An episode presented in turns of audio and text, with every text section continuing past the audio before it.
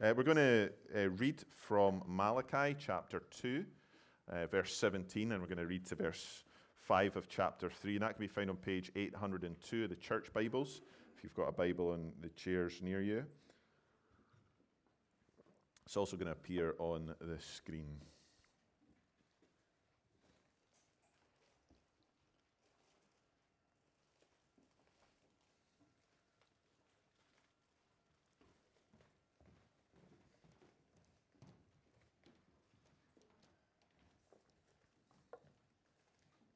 So, Malachi chapter 2, reading from verse 17. You have wearied the Lord with your words, but you say, How have we wearied him? By saying, Everyone who does evil is good in the sight of the Lord, and he delights in them. Or by asking, Where is the God of justice? Behold, I send my messenger, and he will prepare the way before me. And the Lord whom you seek will suddenly come to his temple, and the messenger of the covenant in whom you delight. Behold, he is coming, says the Lord of hosts. But who can endure the day of his coming, and who can stand when he appears? For he is like a refiner's fire, and like fuller's soap. He will sit as a refiner and purifier of silver, and he will purify the sons of Levi and refine them like gold and silver, and they will bring offerings in righteousness to the Lord. Then the offspring of Judah and Jerusalem will be pleasing to the Lord, as in the days of old and as in former years. Then I will draw near to you for judgment. I will be a swift witness against the sorcerers, against the adulterers, against those who swear falsely against those who oppose the hired worker in his wages, the widow and the fatherless, against those who thrust aside the sojourner and do not fear me, says the Lord of hosts. Well, as we get ready to look at that, let's pray and ask for God's help. Our Father, we thank you for this time to gather round your word. And we pray that as we come to these uh, words in Malachi that you would speak to us by your Spirit. Lord, you know the weeks that we've had, you know the things that are going on in our lives, you know us at the deepest level, and you know what we need to hear today. So we pray, Lord God, that we would be receptive to your voice today, that you would speak to us, that you would still our hearts, that you would lift our eyes to to see you today. And we pray these things in the precious name of Jesus. Amen. Well, I wonder, what does it take to make you weary? Weariness, it's a bit different from uh, simply being tired. It's something that we can experience when we are faced with a, a situation there, where there seems to be no real end in sight. Uh, it could be perhaps a, a difficult relational situation that just doesn't seem to have any prospect of resolution, or a, a long term illness with debilitating effects that you've maybe been enduring for perhaps years. Or maybe it's a job that's just a real grind and it has worn you down you know, it wasn't so long ago that we endured the, the wearying effects of the, the pandemic as we waited and waited for the restrictions on our lives to lift. And the hangover of that wearying experience is still being felt by many.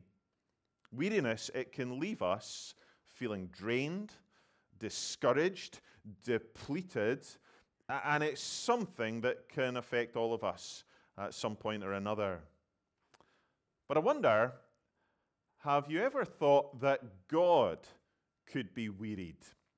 Seems a strange idea, doesn't it? How could the all powerful God of the universe, who has infinite resources, who sustains his creation moment by moment, who, who keeps the planets turning, the God who the psalmist says never slumbers nor sleeps, how could he possibly be wearied? Well, the passage that we're looking at today, it makes it clear that it is possible to weary God. In fact, God makes it clear to his people through the prophet Malachi that that is exactly what they have done with their words. If you look with me at verse 17, God tells them, You have wearied the Lord with your words. It's quite an accusation, isn't it? You know, how could somebody weary God with their words? How are we meant to understand that? After all, doesn't God delight to hear our prayers? Repeatedly, the, in Scripture, we see God invite us to, to come to Him with whatever it is that's on our hearts, whatever it might be that, that wearies us, to cast our burdens on Him. You know, the Psalms are full of examples of people pouring out their hearts to God. All kinds of deep emotions are expressed. So, what is it that these people could possibly say that would weary God? Well, God explains that there is a form of communication that wearies him. And it's the form of dialogue that we've seen throughout this book. We've seen as we've studied Malachi over the past few weeks that this book is shaped around six disputations. Six times God makes a declaration, and six times the people dispute it, they question it. But that questioning, it's not out, done out of a, a, genuine desire to understand God and his ways. No, it's done out of cynicism and unbelief. And it's that kind of cynical questioning, that kind of unbelief from people who should have known better, that wearies God. And in the passage we're looking at today, we see the fourth of those disputations in this book. God declares, verse 17, You have wearied the Lord with your words, but you say, How have we wearied him? By saying, Everyone who does evil is good in the sight of the Lord, and he delights in them. Or by asking, Where is the God of justice? Now, the complaint of the people here, it's one that, that is probably fairly familiar to us. It's one that we often hear from someone who maybe doesn't believe in God. Uh, you know, maybe you're not a Christian here today, and maybe that's something that, that you would have a, a, an objection in terms of belief in God. Uh, it would be something along the lines of, well, if there was a God, then he wouldn't allow bad people to flourish. But because bad people seem to get away with evil, well, then there can't be a God. It's the kind of thing that we're maybe used to hearing from someone who doesn't believe in God. But what's shocking about these words here is that they are spoken by people who should have known better. They're spoken by Israel, by God's own people. Now remember, Malachi is the last book in the Old Testament. And so God's people could look back on centuries of history of God's dealings with them. How he had entered into a covenant with them and made them his own.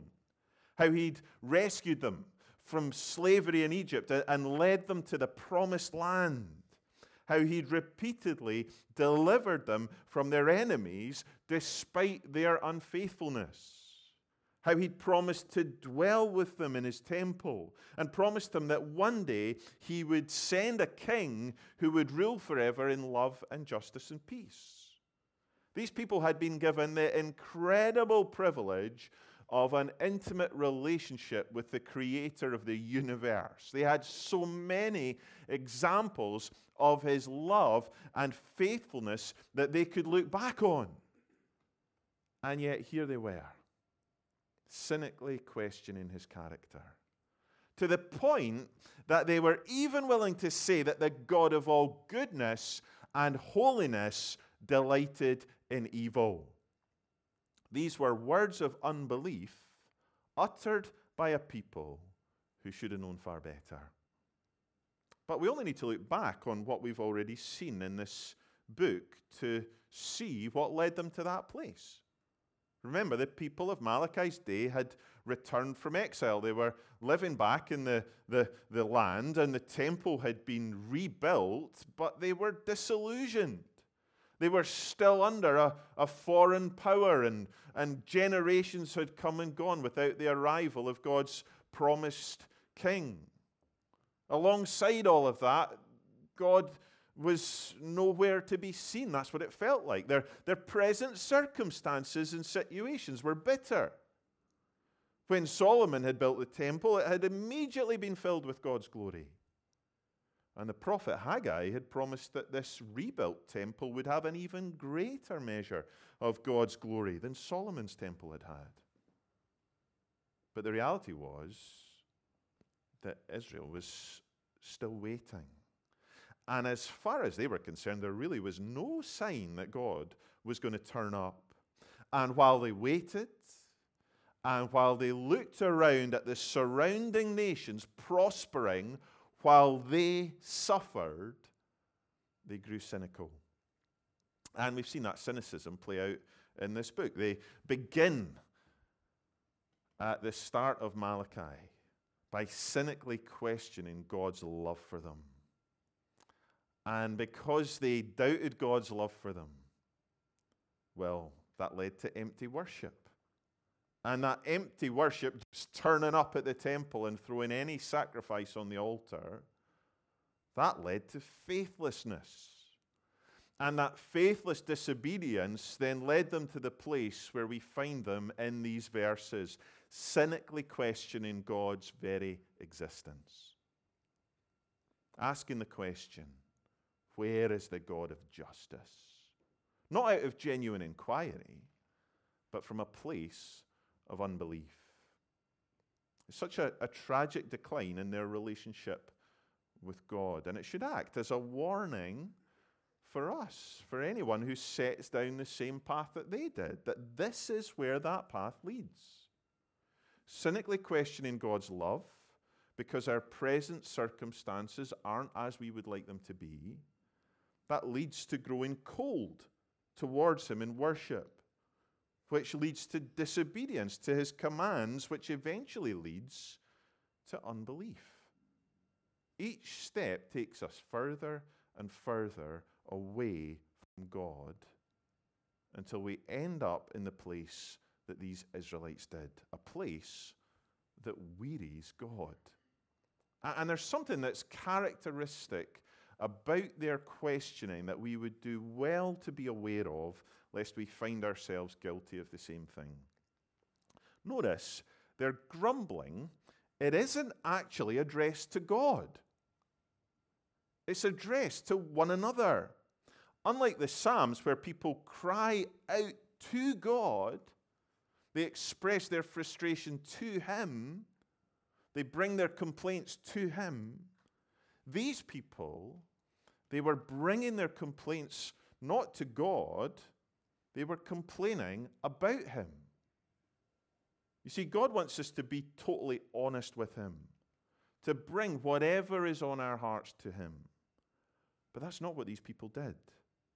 Instead, they, they grumbled amongst one another. They spread distrust of God amongst the community.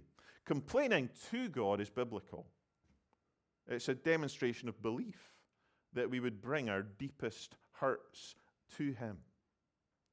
But complaining about God spreads unbelief. When I complain that God isn't good because my circumstances are bitter, when I complain that God doesn't love me because others are prospering while I'm struggling, when I complain about God to others, that is wearying. Not just for God, but for my brothers and sisters in Christ. Because it's a denial of who God really is. It's a failure to recognize how He has revealed Himself to us in His Word, of how He has acted in history. It's a denial of his character, of his goodness, his mercy, and his steadfast love. It's a failure to trust in his promises. And ultimately, it's to lose sight of the grace that he has shown us in Jesus Christ.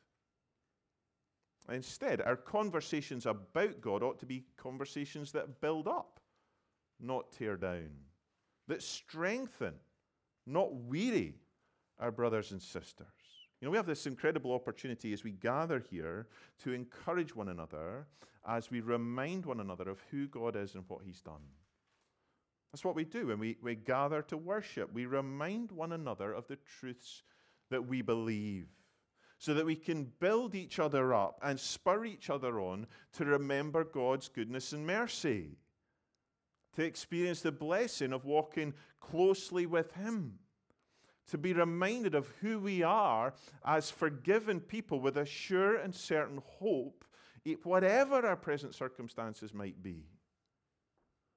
As we sing, Great is thy faithfulness, and we sing those words out, and we can think of the way he has been faithful, not only in our own lives, but in the lives of those who are gathered with us. And we began this morning with that call to worship from Psalm 34 Oh, magnify the Lord with me, and let us exalt his name together. Oh, taste and see that the Lord is good. Blessed is the one who takes refuge in him. You know, whatever we are facing in our lives, whatever struggles, whatever challenges, as we gather together here and we lift our voices as one in worship, we remind each other of the bigger reality that God is sovereign over our lives. That whatever we are facing right now, we can taste and see that the Lord is good.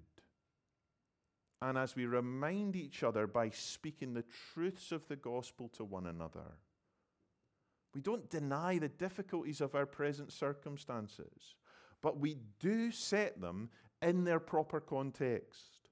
That whatever we are facing, we are blessed if we take refuge in Him.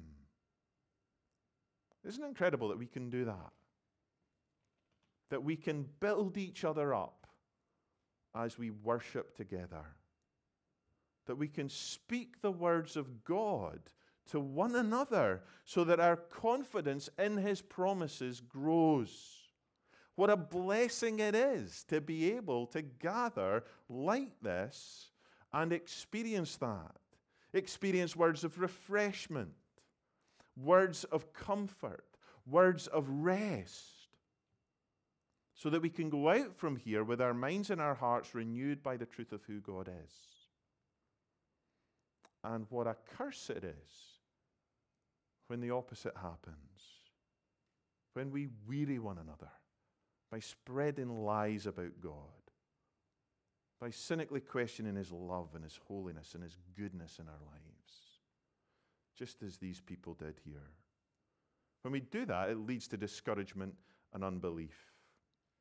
And yet, despite their wearying cynicism, despite their unbelief, God, in His mercy, responds to their questions. And in his response, we see the ultimate answer to, to suffering and injustice that God is not distant, that he is not unable to act, but that there is purpose in our pain and a promise that justice will be done and it will be seen to be done. And that's what we see in these verses. If you look with me at verse 1 of chapter 3, in response to their faithless question, Where is the God of justice? God declares, Behold, let's look I send my messenger, and he will prepare the way before me. And the Lord whom you seek will suddenly come to his temple, and the messenger of the covenant in whom you delight. Behold, he is coming, says the Lord of hosts. God says, You want to know where I am? Well, look, look at me, behold. And he proceeds to tell them exactly what the God of justice will do. He gives them very specific details about a messenger who will prepare the way for him. And he refers again to this messenger in verse 5 of chapter 4. He says there, Behold, look, I will send you Elijah, the prophet, before the great and awesome day of the Lord comes. Now, Elijah was Israel's most famous prophet, and he had lived centuries before. And the promise of Malachi is that this messenger would be like the great Elijah, who would, he would prepare the way for the Lord. And while the people in Malachi's day never saw the fulfillment of that promise, uh, we only need to turn over a couple of pages in our Bible to the New Testament, the next book in our Bible, Matthew's Gospel, to see these words being fulfilled. Jesus explains in Matthew chapter 11 that, that John the Baptist, who had been given the task of announcing Jesus' arrival, he is the one like Elijah, the one who fulfills these words in Malachi chapter 3. In Matthew chapter 11, verse 10, Jesus quotes Malachi chapter 3, verse 1. And then he goes on to say in verse 11, Truly I say to you, among those born of women, there has arisen no one greater than John the Baptist. And then in verse 14, if you are willing to accept that he is Elijah who is to come. Now, all of that just simply to say that by equating John the Baptist, who prepared the way for Jesus, with the promised messenger in Malachi chapter 3, verse 1, the one who prepares the way for God, what Jesus is claiming is that he is God on earth. A claim that is right at the heart and is central to the Christian faith that God himself entered the world in the person of Jesus Christ. These people were waiting for the fulfillment of Haggai's prophecy that God's presence would fill the temple in a greater way than ever before. And in Jesus, that promise was fulfilled. But see, here's the thing the, the people in Malachi's day, they thought that when God finally came to the temple, that could only be good news for them. God refers to the fact that they delight in this messenger of the covenant in verse 1, which that messenger of the covenant is a reference to him. They thought that, that Jesus, or the promised one, this messenger of the covenant, uh, would be good news when he finally came. But the reality was very different because with Jesus' arrival came justice. They asked, Where is the God of justice? Well, the promise is that the God of justice was coming. And God warns them of what that coming would look like, verse 2. But who can endure the day of his coming, and who can stand when he appears. You see, these people, they were so busy complaining about the way that the wicked prospered that they failed to see who they were in God's sight. They thought that because they were Israel, that they were the chosen ones, that they were the ones who belonged to God already by covenant. They thought that they were fine, when in reality, they were faithless. They had deluded themselves into thinking that justice would be reserved for their enemies, when in reality they had demonstrated by their attitude to God that they too deserved his judgment. That a perfect, holy God would not and could not stand idly by and not deal with their sin and unbelief. When God asks, Who can endure the day of his coming? Who can stand when he appears? The answer was no one. These faithless people, they deserved judgment. But in his mercy, God promises that he will bring cleansing to them. Read verse 2 For he is like a refiner's fire and like fuller's soap. He will sit as a refiner and purifier of silver, and he will purify the sons of Levi and refine them like gold and silver, and they will bring offerings in righteousness to the Lord. Then the offering of Judah and Jerusalem will be pleasing to the Lord, as in the days of old and as in former years. So the image that we have there is of a, a refiner's fire, is one that's designed to get rid of the dross and to purify, to cleanse, and to, to perfect. And that's what these people needed. They, they needed to be cleansed. We saw the other week how the priests had, had despised God's name and, and polluted the temple worship by offering shoddy sacrifices, by, by turning a blind eye to the, the, the, the three legged lambs that the people were chucking on the altar. And so God needed to cleanse and renew their worship so that their offerings would be pleasing to Him once again. And in Matthew chapter 21, we see a partial fulfillment of that when Jesus entered the temple in Jerusalem and turned over the tables of the money changers. He accused them of making his father's house uh, of worship a den of robbers. Just in Malachi's day, the people of God who, who should have known better, they were guilty of trampling God's name underfoot. And so Jesus, he cleansed the temple.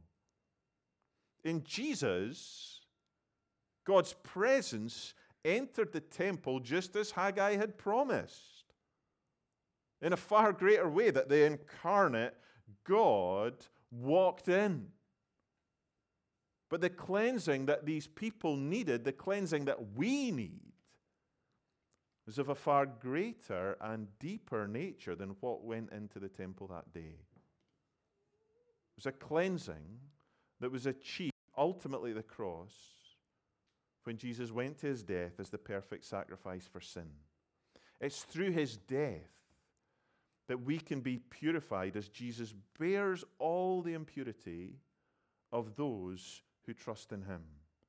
It's through his death that we can be cleansed, no matter what our sin might be. That's the wonderful news of the Christian faith that no matter who we are, no matter what we may have done in our lives, however impure we might feel, in Jesus Christ there is cleansing, complete and utter cleansing.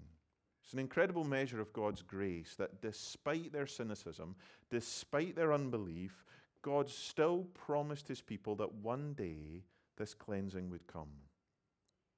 But not only that, that that cleansing would be achieved by his own Son, bearing all the filth, all the dross, all the impurity of our lives. That we would be clothed in Jesus' sinless, perfect robes, while Jesus clothed himself in our filthy, sinful rags. It's through Jesus' cleansing work that we can know what it is to receive mercy, to know forgiveness, to know peace with God, and not the judgment that God warns about at the end of verse 5. If you look with me there, then I will draw near to you for judgment.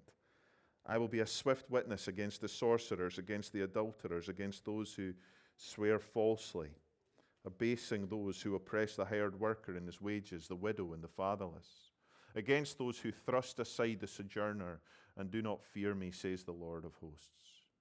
So this passage closes with a sobering warning. In answer to their cynical claims that God delights in evil, in answer to their cynical question, where is the God of justice? God promises that he will judge. And he will be swift to judge against all wickedness, against all injustice. That is a wonderful truth to take hold of if you are suffering at the hands of another if you are facing injustice. It's a wonderful truth to take hold of in a world where we see injustice and wickedness seemingly going unpunished. We can trust that God is just and He will deal with all injustice one day. It was a warning for them then, but it's also a warning for anyone today who doesn't throw themselves on His mercy, who doesn't put their trust in the Lord Jesus. It's Jesus who is the one who can bear that judgment in our place. He is the one who can satisfy God's justice. So if you haven't put your faith in Jesus yet, can I encourage you to heed the warning today that we have in this passage? See it as a gracious thing, a loving thing, that God is giving you the opportunity to turn to Him before it's too late. Meet the God of mercy today so that you don't meet him in judgment tomorrow. Know his grace, know his forgiveness, know that whatever complaints you may have had about him, that there is forgiveness and grace and reconciliation and mercy available if you come to him and address him. Know what it is to stand blameless in his sight because of the cleansing work of Jesus Christ. And if you are a Christian today, perhaps you're weary. Maybe you're asking God, why? Why am I enduring this pain? Why am I facing this injustice? Where are you, God, in this? If that's you, then take heart. Know that God always has a purpose in his people's pain that he will see that justice is done. And he is still in the business of refining his people in the midst of our suffering. In 1 Peter chapter 1, verse 6 to 7, we read, In this you rejoice, though now for a little while, if necessary, you have been grieved by various trials so that the tested genuineness of your faith, more precious than gold that perishes, though it is tested by fire, may be found to result in praise and glory and honor of the revelation of Jesus Christ. The God of justice is right there with us in the midst of our sufferings. He is right there, purifying us, perfecting us, cleansing us. Do you know at what moment the refiner knows that the refining process is complete? It's as they look into the furnace and they see that all the dross, all the impurities are burnt away, and they can see their image reflected in the molten metal. Don't waste your weariness. Trust God in the midst of it. He's the God of justice who is working out his purpose in all things, not just good things, in the bad things too. And as he purifies you, as he gets rid of the dross, he is making you more and more in the image of his Son. Let's pray. Our gracious and loving Heavenly Father, we thank you that you are good.